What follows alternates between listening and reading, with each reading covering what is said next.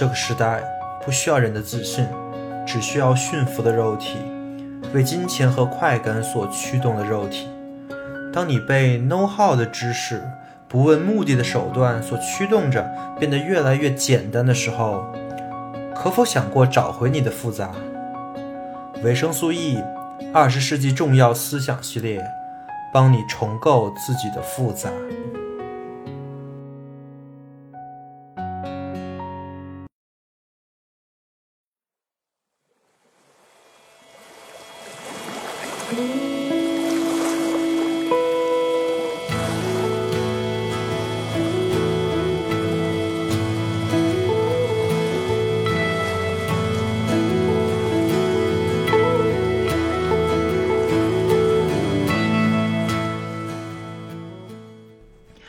欢迎收听维生素 E 经济学系列。本期我们终于进入讲述可能是二十世纪最重要的经济学家约翰·梅纳德·凯恩斯爵士的篇章。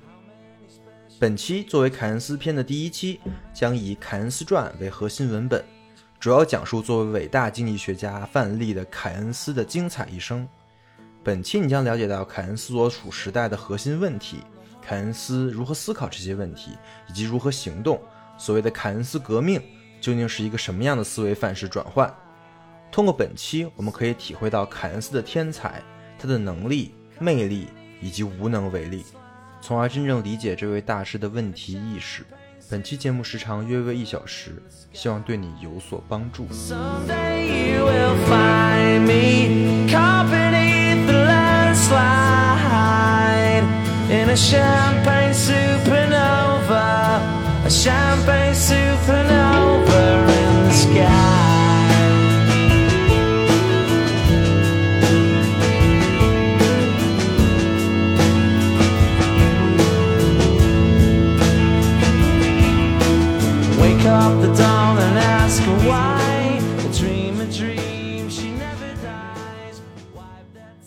大家好，欢迎收听维生素 E。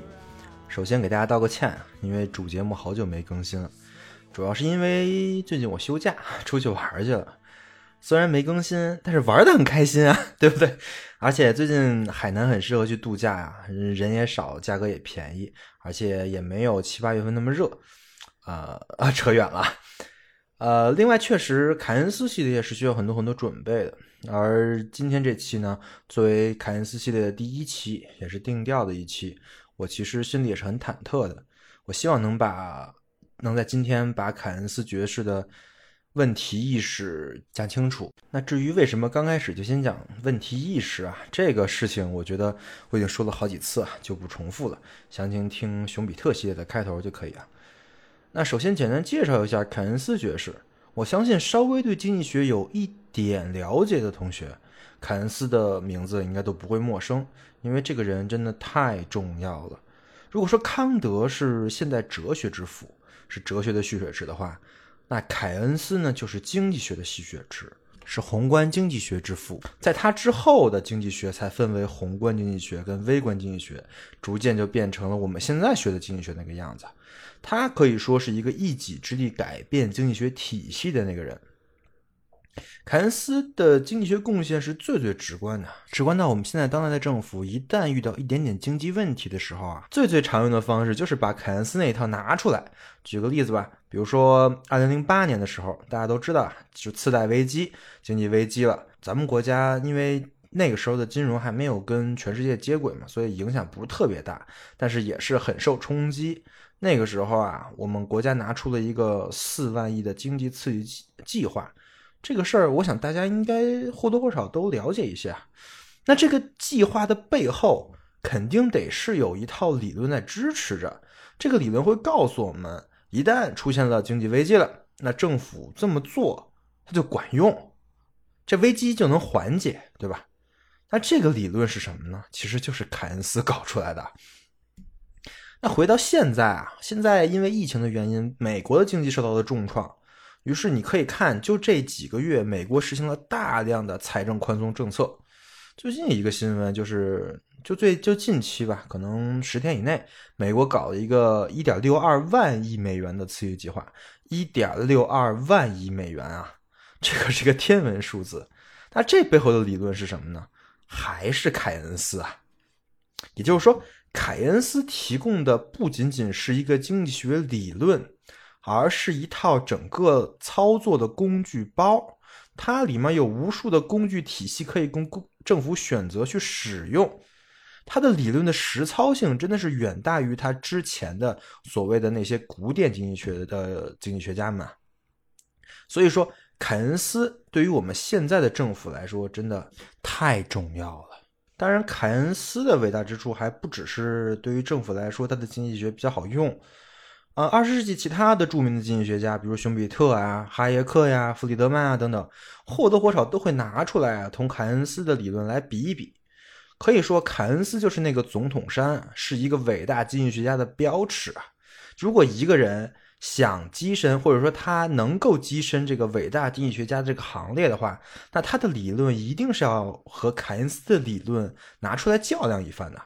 就比如说，熊彼特就被称之为凯恩斯的对手啊，而哈耶克就更不用说了，一生之敌，对吧？反凯恩斯主义者就是哈耶克。那我们讲完凯恩斯之后，就会讲到哈耶克的，到时候会详细说他俩的恩怨情仇。听着，凯恩斯的学术很厉害，但是跟熊彼特不一样的是，凯恩斯并不是一个纯粹的专家学者。熊彼特一辈子都是在。学校里啊，是在象牙塔里啊，啊，他是一辈子的大学教授。但是凯恩斯不是，凯恩斯不但学术上很厉害，他的人生经历是可圈可点啊。他出生的时候正好是尼采所说的“上帝死了之后的那个年代”，这就也造就了他的那种重估一切价值的反叛性格。同时呢，他的一生经历了大萧条，经历了两次世界大战。而他真的是经历了呀，就是他是真真正正参与了这些大事件的。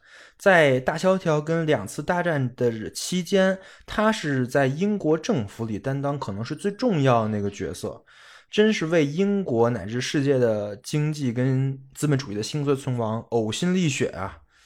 这就给他了大量的面对现实、背负真正经济问题的。这种经历跟责任，于是他就跟熊彼特这种理想主义者可能不太一样。凯恩斯时刻在面对真正的问题，他是在那种一边是理论，一边是现实，一边是理想，一边是实地的这种夹缝之间求生存，找寻中道的那个人。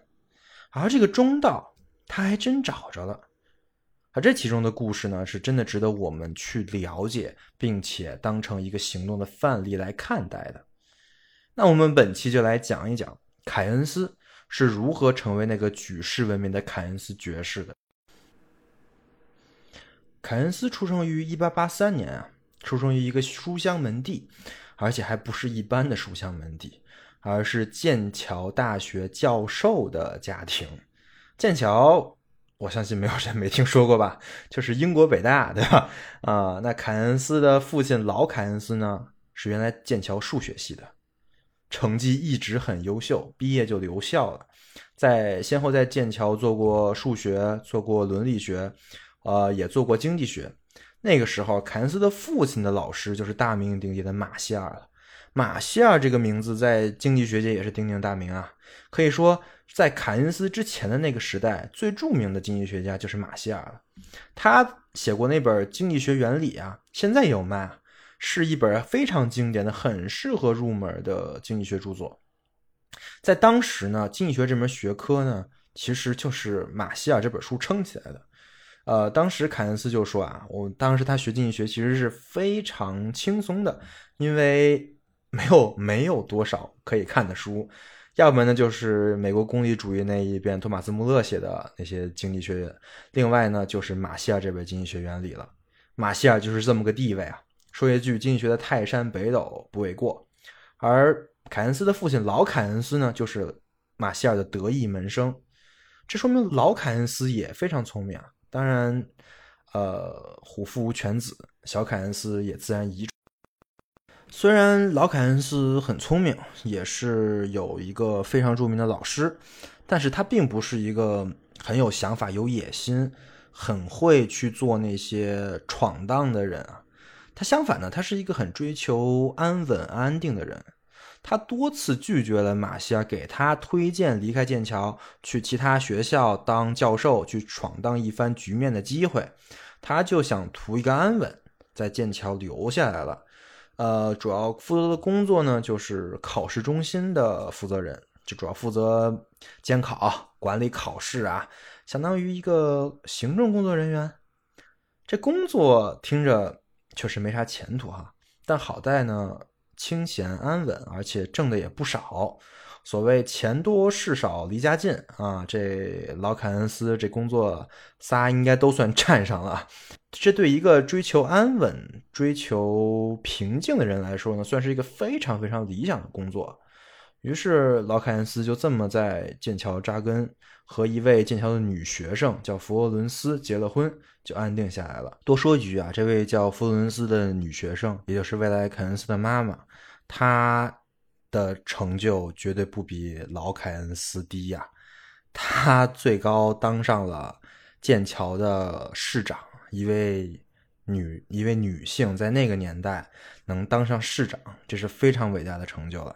当然，这一点凯恩斯也遗传了他的社交天赋，很明显就是遗传他母亲的。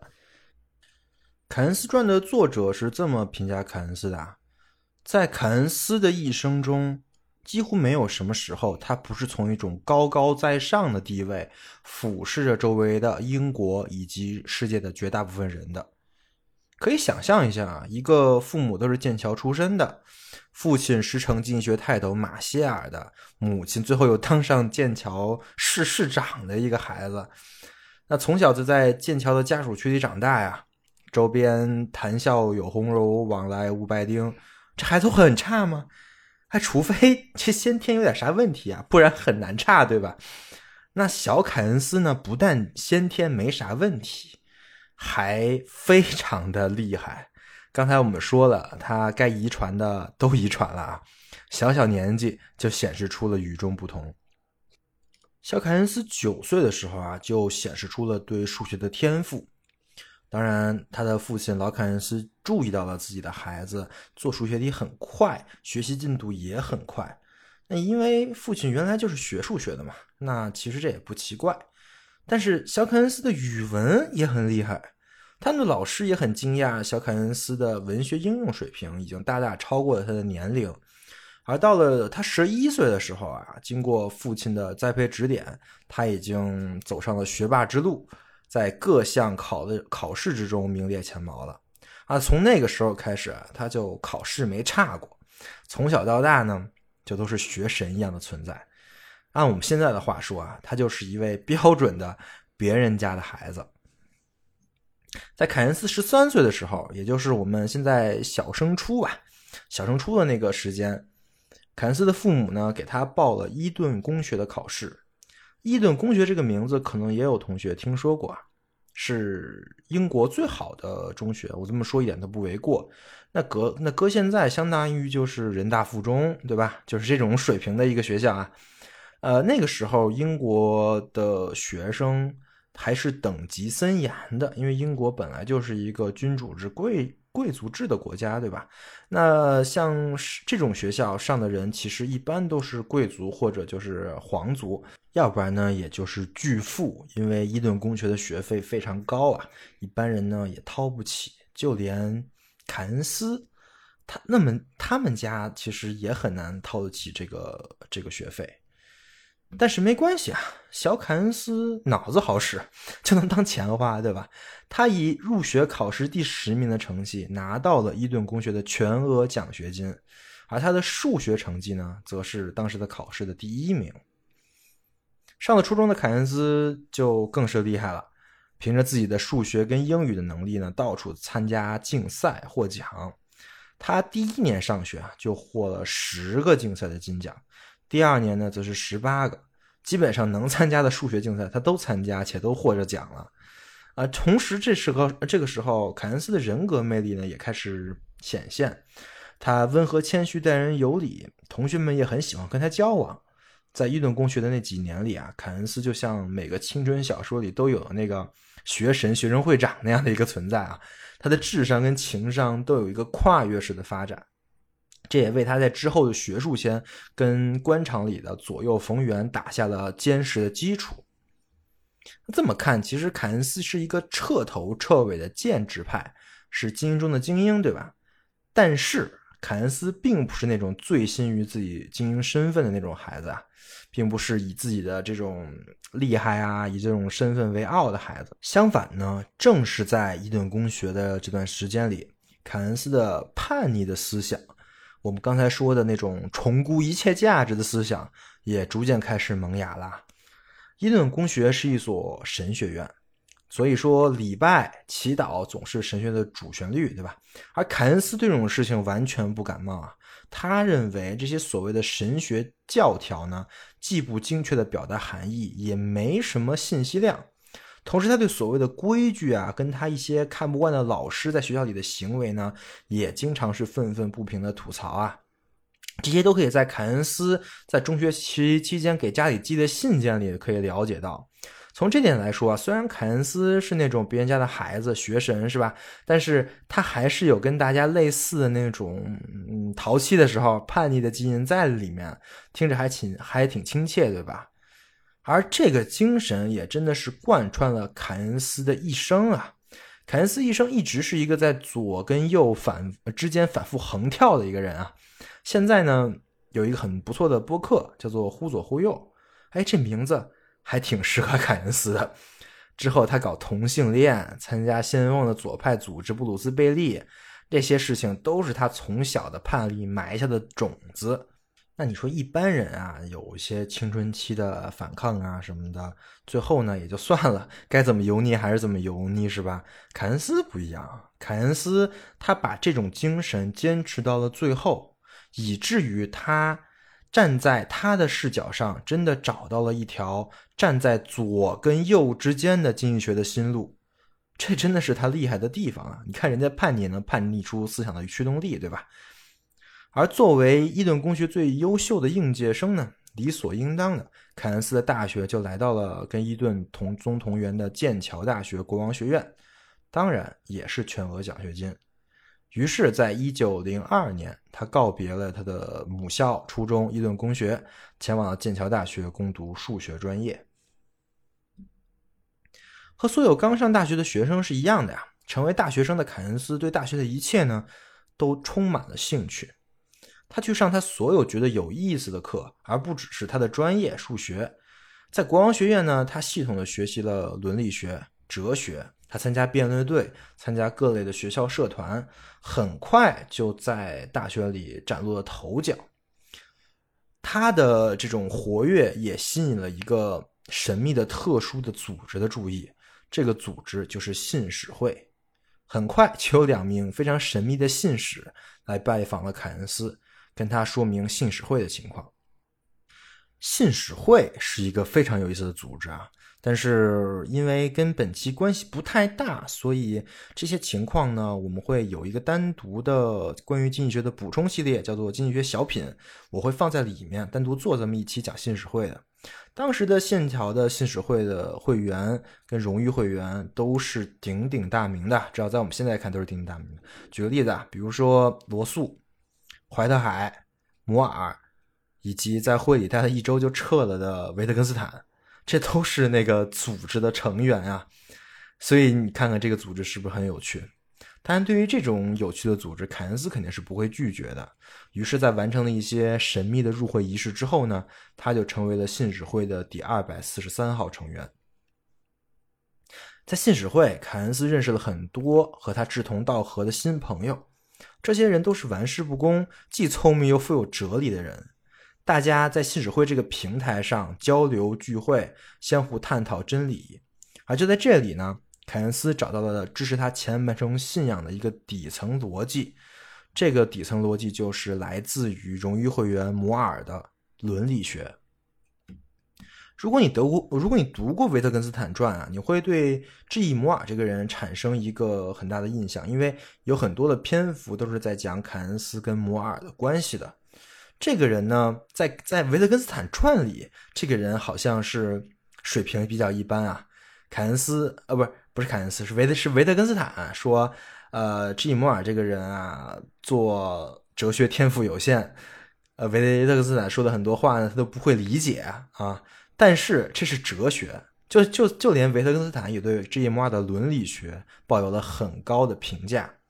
而 G. E. 摩尔的伦理学真的是二十世纪又一个非常重要的著作，在当时也非常有影响力呀、我们甚至可以说，就是因为 G. E. 摩尔的伦理学，才把凯恩斯拉到了经济学的道路上。为什么呢？因为数学加伦理学其实就可以说是经济学了。一个精通数学跟伦理学的人，很难不是一个经济学家。呃，G. 摩尔的伦理学部分呢，我也会做一个小品讲一下。大家可以通过这些小品呢，明白凯恩斯的这个人生信念，他到底是什么？凯恩斯认为什么是对，什么是错？通过这个小品呢，你可以更好的理解凯恩斯的理论。所以也可以这么说，就是因为凯恩斯在信使会里的经历，才让他找到了他的这个一生所从事的事业，就是经济学。不过那时候呢，就连凯恩斯自己也没发现这件事情。不过他确实成为了摩尔的伦理学教徒，他认为这是一种新宗教啊。呃，这种宗教不同于腐朽的，就他认为腐朽的基督教，而是一种呃重估一切价值之后的人类的伦理的一个新的信念。而这种信念或者说信仰，也给了他之后面对法西斯主义或者说马克思主义的诱惑的时候，给了他坚定的信心跟决心。当然，也给了他创造自己理论的一个合理性证明。在剑桥的日子呢是快乐的，因为有这么多老师和朋友呢都在一起，而凯恩斯又是，你看他永远都是人群中最闪亮的那个人啊。不过，正如我刚才所说的，凯恩斯他自己也不知道自己做什么，他对未来的方向也很迷茫。他是以数学专业来进入剑桥的，但是呢，他完全不想从事数学方面的工作。那个时候做数学对于他来说，反而变成了一个蛮痛苦的事情。对他来说，数学可能只是一个技能，而不是兴趣。在他的大学第四年呢，他确实还是没想好到底要学什么，到底未来要怎么做。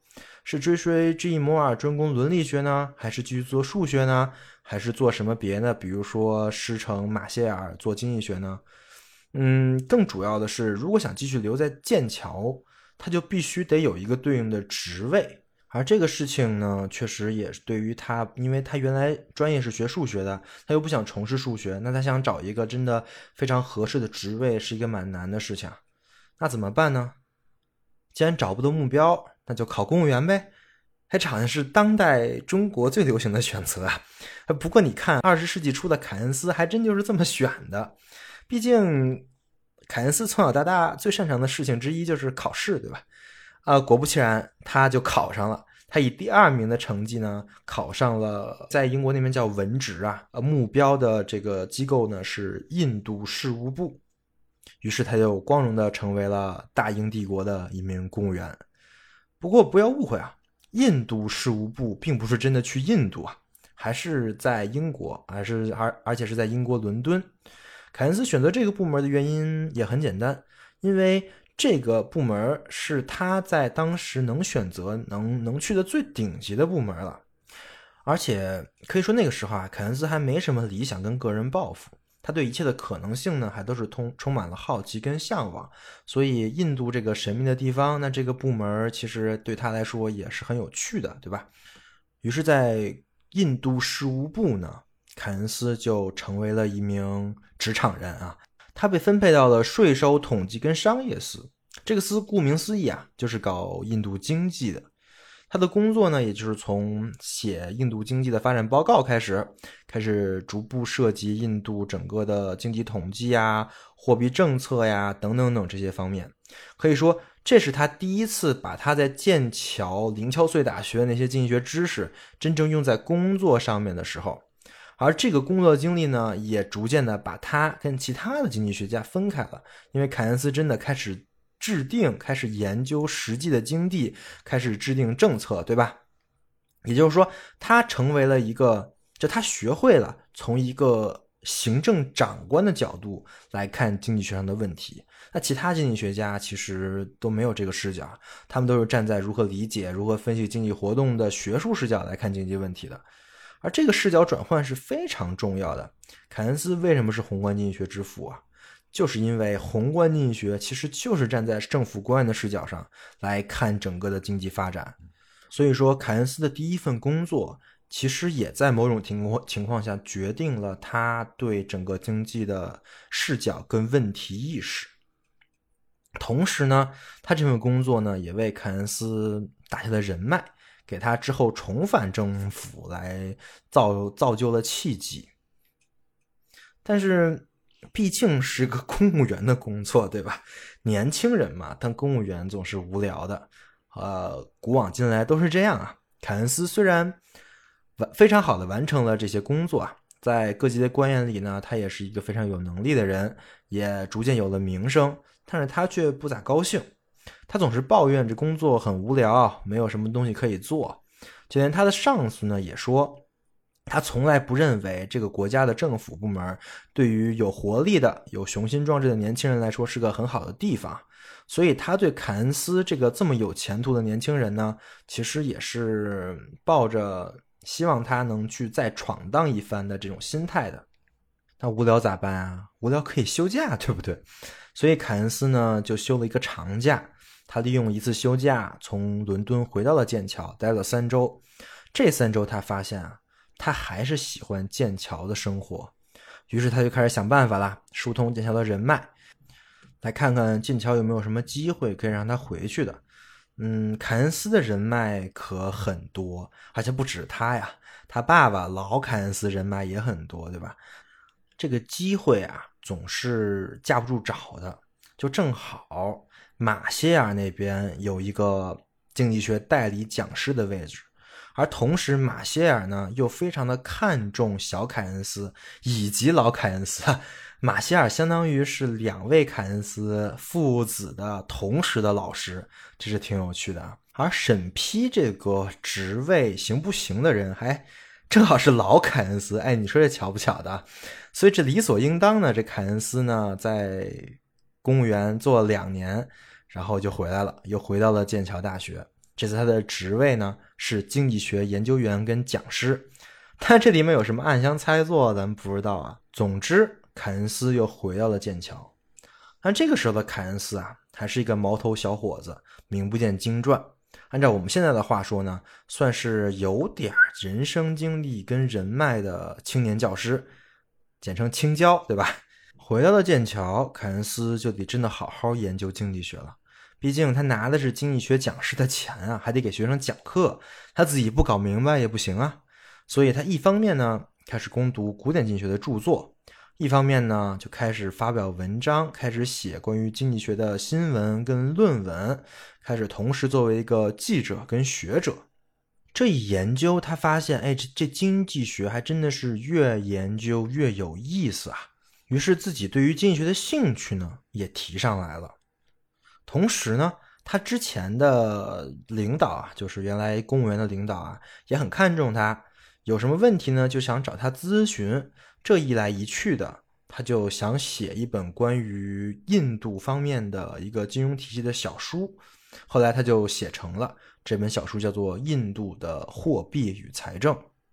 这本书他发给了他的领导，然后他领导看完之后觉得写的非常好啊，所以他在整个英国政府的名声进一步扩大。这个时候距离第一次世界大战还有四到五年的时间，这个时间整个欧洲啊处于一个。和平或者说欣欣向荣的幻觉之中，这个我们在之前讲汉娜阿伦特那期也提到这段时间，大家都非常的乐观啊，盲目的乐观。凯恩斯这段时间也是一方面，他的经济学水平迅速上涨，毕竟人聪明嘛；另外一方面呢，他的个人生活也有了很大的变化，他和几个好朋友和恋人（括号都是男的）住在了一起。然后这些人呢，搞了一个先锋的左派的俱乐部，叫做布鲁斯贝利。布鲁斯贝利是二十世纪的英国最著名的先锋派俱乐部，里面住了呃画家、作家、富二代等等等等人啊，大家住在一起，一起经常讨论哲学、美学跟艺术，他们形成了一个小的共同体，一起蔑视世俗的价值观。这个圈子里大部分人都是 gay 啊，对，那个时候凯恩斯也是 gay，我刚才也说了嘛，跟恋人住在一起，且恋人是男的，对吧？呃，凯恩斯的一生在结婚之前呢，都是找男朋友的，呃，也不是都是啊，找男朋友的时候比较多呀。但是俱乐部里也有漂亮的女孩，也是那些上流社会的大小姐，但是不想按照社会习俗跟当时的英国的生活范式生活的那些年轻人吧。我这么一说，其实大家会不会觉得这个地方就蛮有意思的，对吧？确实是，现在也有大量的文献在研究布鲁斯贝利这个独特的地方、独特的共同体啊。有人说，这个他们凯恩斯这些人的集体生活的相互关系非常的随便啊。那也有人说呢，并不是这样的，他们也有很明确的规则啊什么的。总之，这是一个有趣的、神秘的、带有强烈的反传统意味的一个类似乌托邦一样的地方。当然，凯恩斯在这个团体里呢，也有不止一个情人，也有很多有趣的三角恋的恋爱故事啊。同时，凯恩斯还是这个所谓乌托邦的财务总监，这帮人都挺有钱的呀。但是他们都知道凯恩斯聪明，于是就让凯恩斯帮他们理财。凯恩斯管理着所有人的这些投资款，用这些投资的营收跟利润来维持这个地方的运营。我们一直在说凯恩斯是一个在左右之间找中道的人，对吧？那在那参加布鲁斯贝利的这个俱乐部，其实就是他非常左的一面。这个左已经到了当时的极左了。你想想，当时二十年代同性恋是一个什么样的罪行啊？但是在布鲁斯贝利，一切都是被允许的。布鲁斯贝利其实是凯恩斯理想主义的一个实现，或者说一个现实版吧。在以后的日子里，不管凯恩斯变得多有名、多有钱，或者说多忙，他都没有离开或者说亏待在布鲁斯贝利的朋友们。正是因为这个俱乐部的存在，这个俱乐部里的人支持着凯恩斯那理想主义的部分的思想，可能凯恩斯才能坚持他的信念，不断的寻求资本主义的中道吧。不过，你看凯恩斯还真的挺喜欢这种私密的小环境啊，对吧？你看。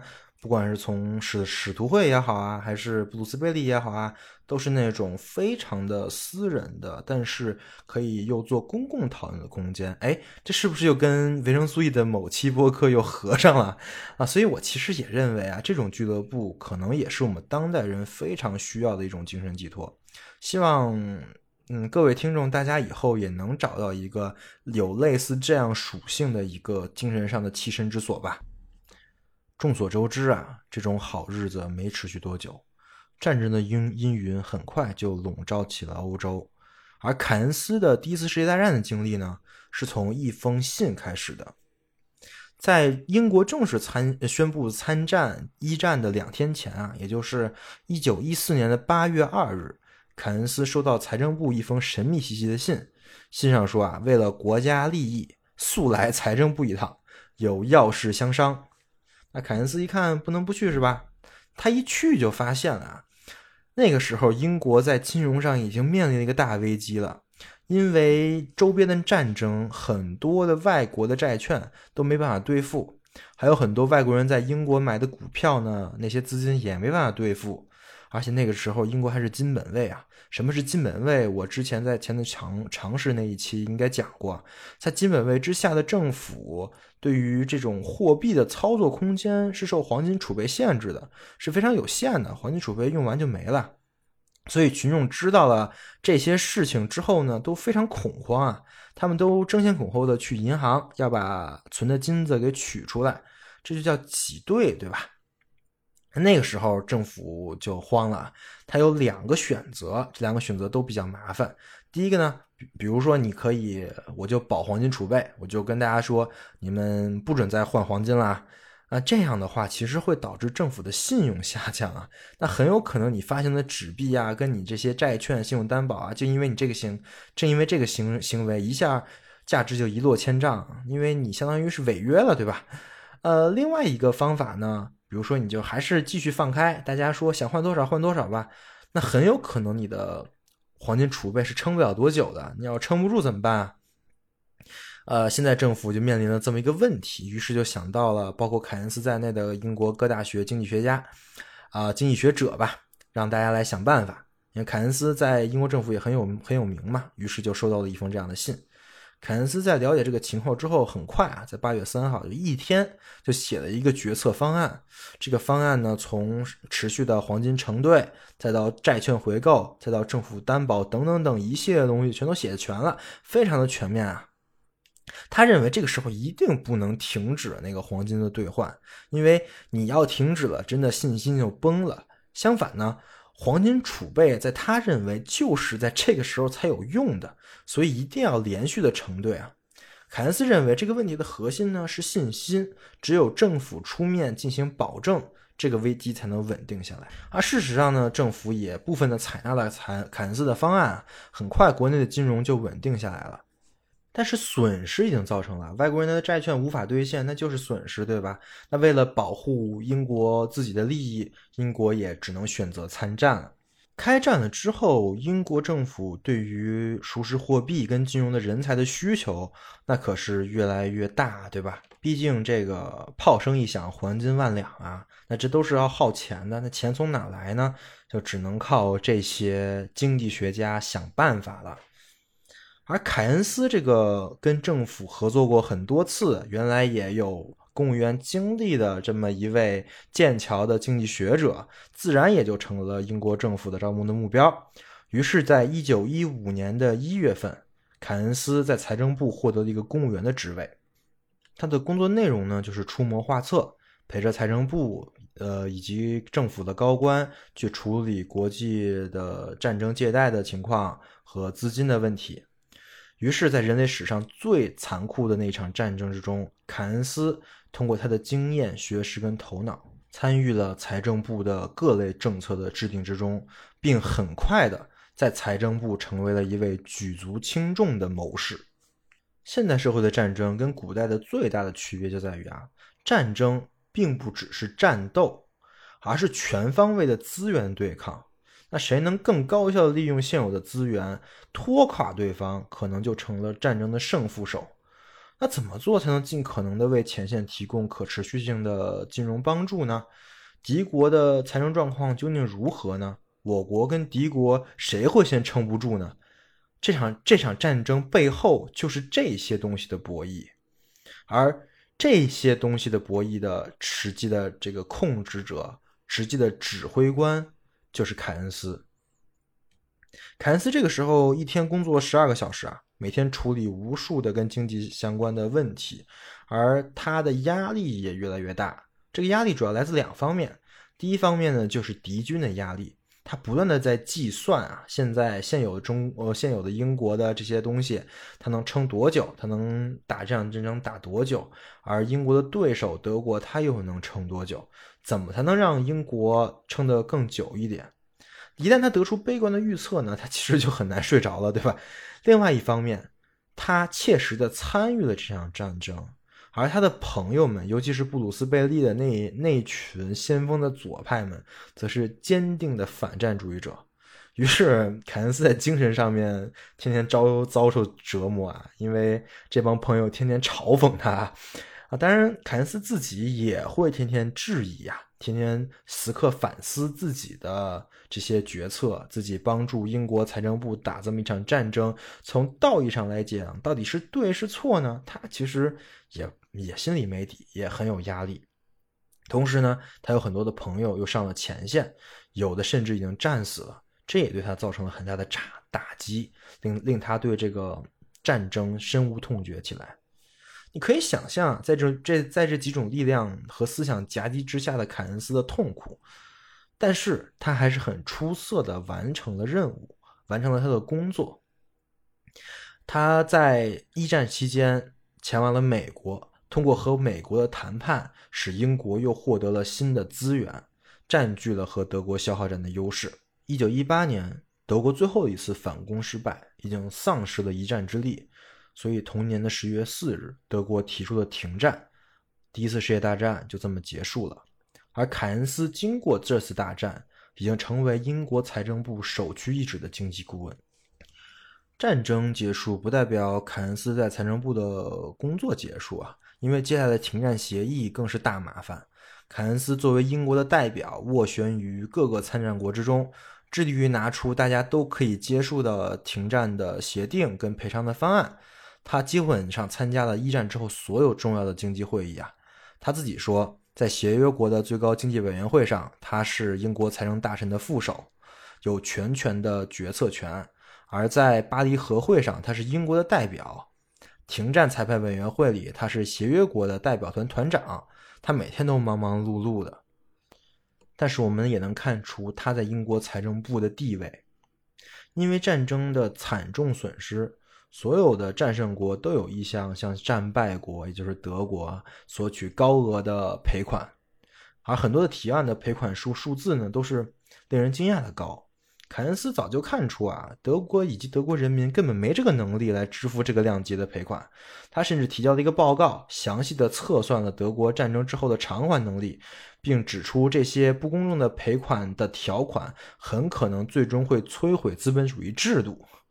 但是，因为在他眼中，那些丑恶的、只为自己考虑的政治家们的斡旋非常的有用，而德国在战争之后又非常的软弱。德国最终在巴黎和会上签署了凡尔赛条约，背上了绝对不可能偿还的巨额债务。而凯恩斯作为一个全程参与了此事的经济学者，在这些政治家的手腕跟计谋之下，毫无还手之力。他的呼吁没有任何一个国家的元首理睬。于是他只能绝望的看着德国签下了这个日后必将会有大祸的条约。在这一刻，他真的感受到了他所的他的学识、他的能力、他的伦理学的信仰、他的经济学的水平，在那些 丑恶的政治家眼里，真的是一点用没有啊！当然，他也不是无能为力啊。虽然他没能阻止这个协约的签署。但是他还可以骂，对吧？一九一九年的六月二十八号，凡尔赛条约签订成功。而早在三年之前，就是六月二十五号，凯恩斯就已经准备骂了。他给他的母亲写了一封信，说：“从周一开始，我在写一本新书，主要是关于欧洲经济的现状，包括对和平协定的一些激烈批评，以及我自己对将来提出的建议。”我之所以会被煽起写这本书的情绪，是因为星期一发生的事情，我感到深深的、强烈的羞愧。我担心现在我不动笔，我心里的愤怒可能不能保持到我写完这本书。可见，愤怒的情绪反而是创作的源泉啊！哎，说到这儿，其实我好像也有很多播客，就是因为带着这个情绪才做的。啊，总之，凯恩斯收获了大失败。但是他要写的这本书却收获了大成功。这本书在出版的时候名为《和平的经济后果》。书里不但写了凡尔赛合约的不合理性，还详细的描述了签订合约时各国的政治家罔闻事实，只为自己的利益进行威逼利诱的那些丑恶嘴脸。尤其是美国跟法国的政治家，他刻画的尤其恶心啊。呃，最后他在书里还预言，这个协约一定会导致一个严重的后果。只不过他没有想到的是，这个后果是希特勒的崛起和又一次更加惨烈的世界大战。这书现在 Kindle 上就有啊，我也会放在 Telegram 频道里供大家下载，挺有意思的，可以大家看一看。可能凡尔赛合约和一战离我们虽然有点远，对吧？但是。凯恩斯的写这本书的时候，那个愤怒情绪跟问题意识，在这本书里可是体现的淋漓尽致啊。其实有关凡尔赛合约的书，到现在应该也没剩多少了。凯恩斯这本已经成为了比较珍贵的历史文献，所以说也是多亏了凯恩斯。这书一经发布就非常的畅销啊，受到了世界各国的政治圈、学术圈甚至人民的欢迎。同时，他布鲁斯·贝利的那些朋友们也对这本书非常的满意。他们认为这本书显示了凯恩斯虽然当过一阵政府的走狗，但是还是不忘初心，是吧？还是跟他们站在一起的。虽然这帮人在征召强制服兵役的时候，也是凯恩斯用财政部的势力给压下来的，但是那个那个事情他们一点都不感谢凯恩斯，但是这个事情他们认为凯恩斯做的厉害啊。凯恩斯同时也是因为这本书，名声从原有的英国的学术圈跟政治圈一跃成为世界上都知名的经济学者。但是这个时候，凯恩斯却连一部经济学著作都还没写啊。处理完战争的事情之后呢，凯恩斯就理所应当的从财政部辞职了，他回到了剑桥继续教书，但和之前有两点变化。第一，凯恩斯和财政部的关系从这些从这时候开始就一直没断啊，财政大臣有啥事儿还是会找他咨询，就像他从来没离开过一样。第二。就是他的书籍跟他的财财政部的经历，使他变得非常的有名，成为了一名公共人物，成为一名公共学者，俗称公知，对吧？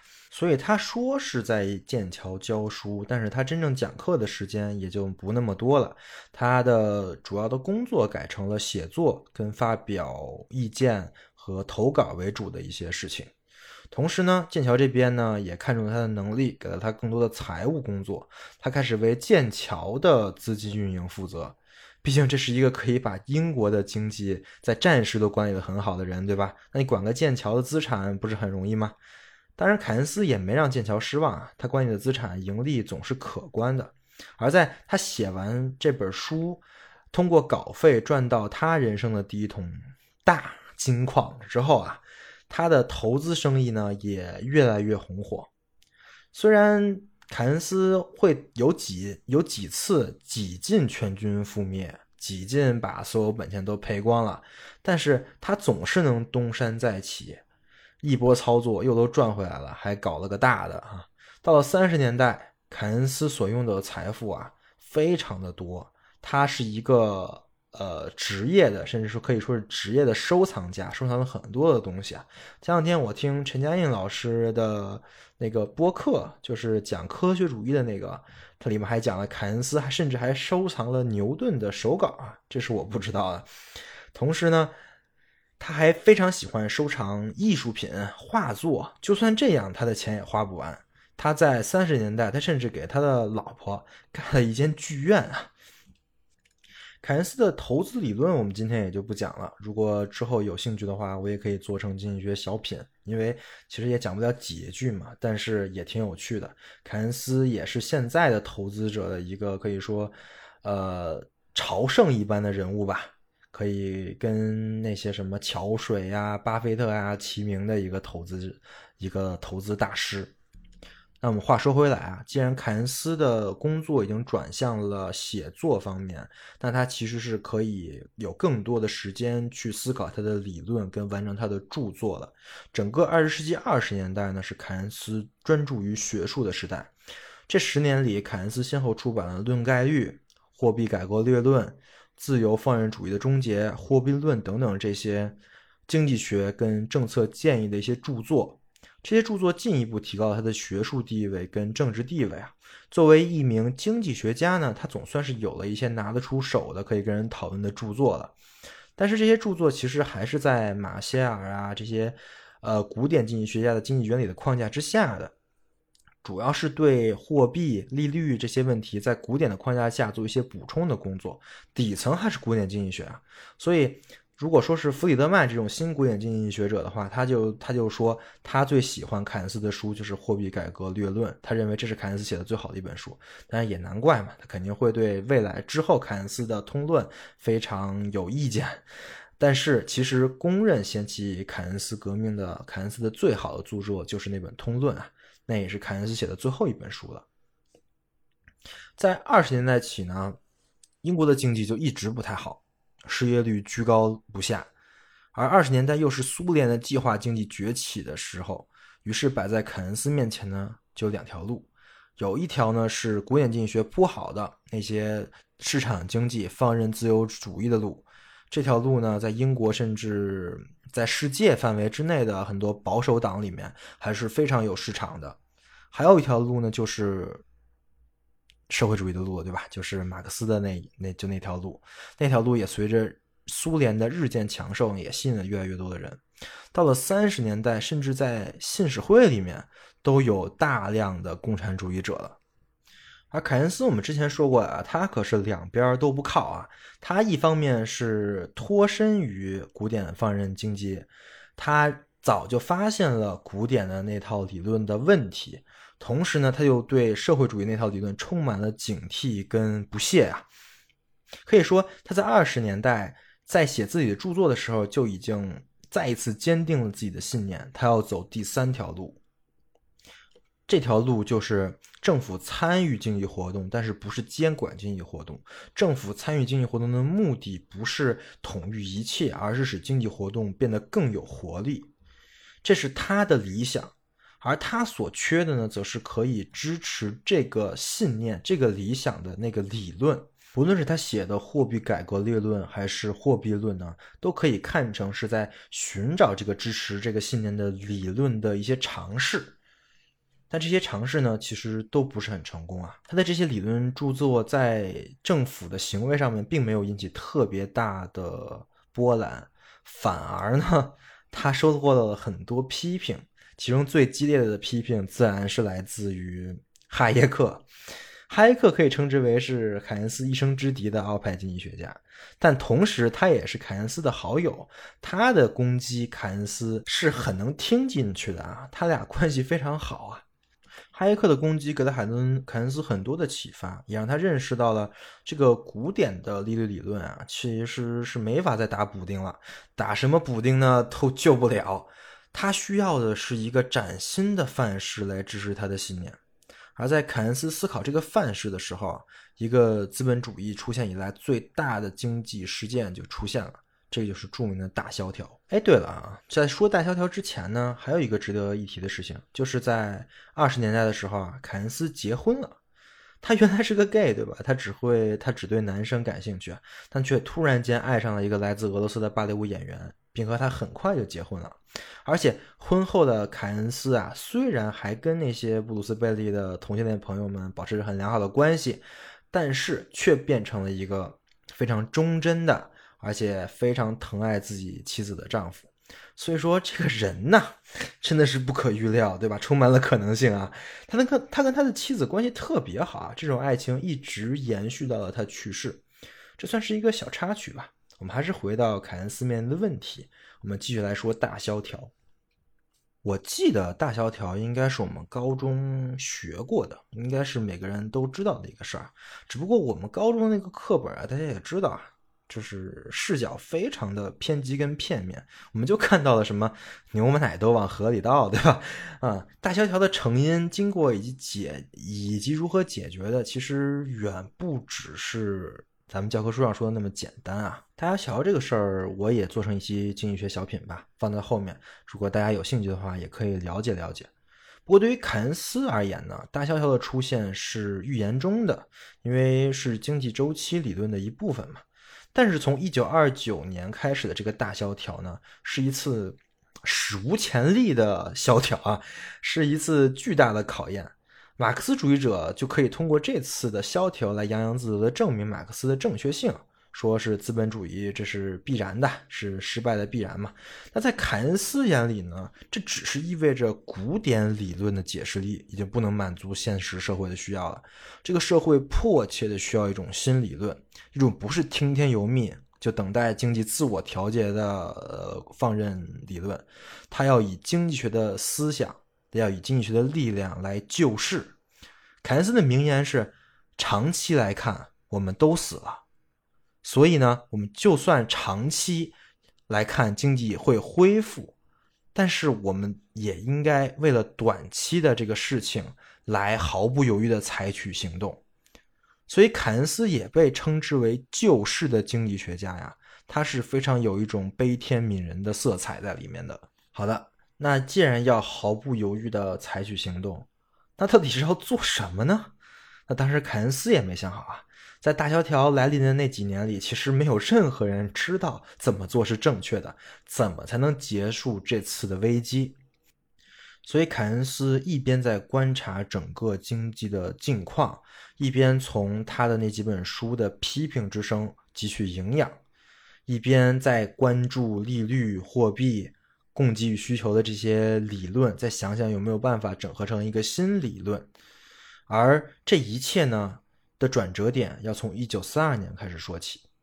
一九三二年，英国的经济降至了十年的最低点，而就在这一年，凯恩斯找到了一个新方向。他从社会总需求出发，看到了需求跟有效需求的区别，而这个区别正是他之前的经济学家所忽略的。这个视角给他创造了完全不同于古古典经济学的理论的曙光啊！当然，这个需求跟有效需求到底是个啥？到底是个啥区别？里面有什么意义？我们之后的节目自然会详细说明的。在经过一年的理论的编纂跟总结之后，一九三三年初，凯恩斯出手了。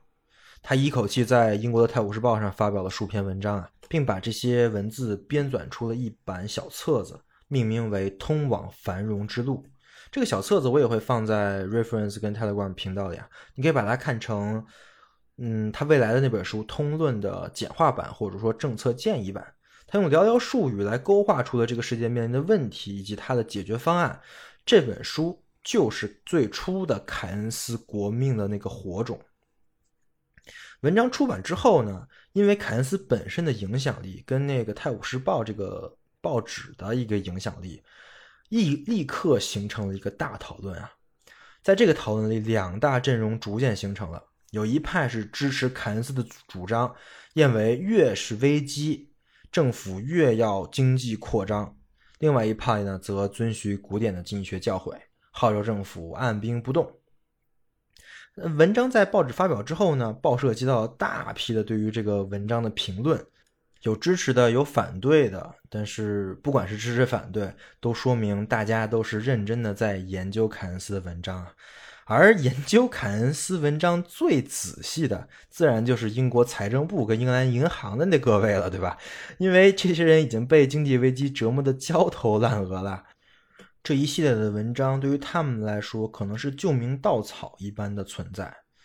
同年三月十七号，英国财政部的大臣张伯伦要求面见凯恩斯，想让凯恩斯再明确的阐述一下他的理论主张，但是呢？他在跟凯恩斯见面之后呢，却没有参考凯恩斯的建议，而其他国家，比如说日本跟瑞典，则开始了凯恩凯恩斯革命的尝试，而美国也在罗斯福总统上台之后，开始了著名的罗斯福新政。我们现在看罗斯福新政，包括教科书里说的，都感觉整挺好，是吧？但是 当时那个时点，罗斯福也不知道咋搞，对吧？于是，大洋太阳彼岸的凯恩斯又成了美国的一个新希望。十二月三十一号，凯恩斯写了一封信，叫做《致美国总统的公开信》，把通向繁荣之路的主这这个小册子的主要观念介绍给了美国人。而在一九三四年，凯恩斯真的受邀来到了美国的国土，跟美国的财政部、美联储、华尔街的大佬们，甚至罗斯福本人都进行了会谈。呃，会谈的十分的愉快啊。凯恩斯临走时认为啊，美国才是这个世界上真正的经济的实验室，而我们现在看，美国的实验应该是大获成功啊。在美国的见闻呢，也扩充了凯恩斯的视野，给他提供了他理论的正确的那个信心。从美国回到剑桥的时候，他已经明白了他自己会写出一本惊人的著作。罗斯福新政很快起了效果。美国在肉眼可见的恢复经济的活力，而欧洲本土，尤其是英国，则还没有。不但没有啊，情况还逐渐变得危急起来。一方面呢，是因为苏联的势力越来越大，同时呢，也显示了想要在世界各地开展红色革命、实现计划经济的野心啊。而在英国这种地方，也有越来越多的人成为了马克思主义的拥拥护者。另外一方面呢。在凯恩斯这个臭嘴的预言之下，德国果然开始了新尝试。希特勒上台了，德国变得逐渐的集权化，但经济呢，却是因为这个集集权的原因，成为了欧洲的一个强心剂，成为了欧洲第一啊。而苏联跟德国当时的这两种所谓的社会主义，对凯恩斯所珍视的一切产生了真正的威胁。而凯恩斯则用自己的方式对这些威胁展开了回应，而他的方式就是用论文跟投稿来宣扬自己的主义跟主张，为凯恩斯革命持续的添柴鼓气。凯恩斯对自己的理论有着绝对的自信。当时罗素的妻子曾经问他：“你说你的理论那么好，那么完美，为什么现在采用的国家寥寥无几呢？”凯恩斯对这个问题的回答则是：“因为我现在还未能使专家跟公众信服我的观点是正确的，而我确信这只是个时间问题。等他们都被说服之后，经济政策都将照此制定。”哎，你看吧，其实现在啊，就已经生活在一个被凯恩斯说服的时代了，对吧？现在遇到点危机，哪个国家不都是搞凯恩斯那一套吗？所以凯恩斯说这话的时候，虽然是自负啊，但是我们还是得给他跪下。而他在跟肖伯纳的书信里也是写道：“我正在写一本经济理论的书，这种理论对世界如何看待经济的问题的思想，会从总体上产生革命性的影响。”我并不认为它能立即发挥这样的作用，但是在以后的十年里会产生这样的作用。我不能预测，当我的新理论在与政治意识跟激情充分融合之后，会对行为跟事物产生什么样的影响。但是我敢肯定，它将带来很大的变化，尤其是它会打破马克思主义的基石。我不指望你或者其他人此时此刻能够相信我所说的这些话，但是对于我自己，我不是希望这会实现，而是在我的脑子里，我确信这会实现。这段书信往来写于一九三五年，而在一九三六年，凯恩斯所说的那本经济理论的书正式发表了。这本书名为《就业、利息、货币通论》，经济学界直接简称这本书为《通论》啊。理论上叫什么什么通论的书应该是非常的多啊，但是我们一说起通论，所有人都会明白，指的就是那个通论，那个独一无二的拯救了资本主义的通论。凯恩斯是英年早逝的，他在一九四六年因为心脏病病故于家中，时年六十二岁。他的死主要是因为在二战期间的劳累过度。当时他是英国最权威的经济学家。他在二战期间重复了他在一战中所做的那些事情，通过他的经济学能力再次救赎了英国，而《通论》也成为了他为英国筹措战争经费、尽可能的维持经济的重要理论依据。而在就在1945年，就是在他信里所说的十年后，二战结束了，资本主义阵营里的各个国家。都不约而同地应用了凯恩斯的理论来度过战后重建的艰难时期。这本书成了资本主义的万能灵药。我想讲到这里，大家应该已经明白了凯恩斯的一生到底是和什么在战斗，他到底想解决什么样的问题。同时，我认为大家应该也会好奇，到底这是一个什么样的理论，它能拯救了资本主义？凯恩斯所说的第三条道路到底是怎么走的？又是如何建构了这个思想的？嗯，很好。如果说大家有这样的疑问的话，或者说有这样的好奇的话，那本期内容的目的就达到了。下一期我们将正式的进入凯恩斯的理论部分，从他的最早期的出版那那本书《论概率》开始，我们来看看在现在的思想基石之中，凯恩斯究竟占了多大的地方。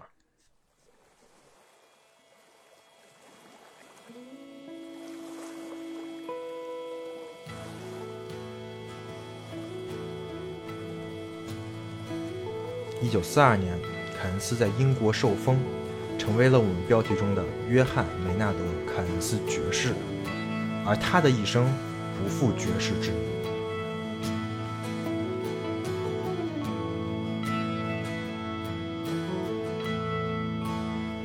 以上就是本期维生素 E，感谢您的收听，欢迎关注维生素 E 小程序、维生素 E Telegram 频道和添加维生素 E 小助手的微信来获取。播客最新的内容跟相关书籍资料，也可以跟播主进行交流，相关链接都在播客的 show note 里面可见。如果您认为播客内容对您有帮助，也相信会对您周围的朋友有一些启发，所以欢迎在各大平台转发节目。好的，广告打完，我们下期再见。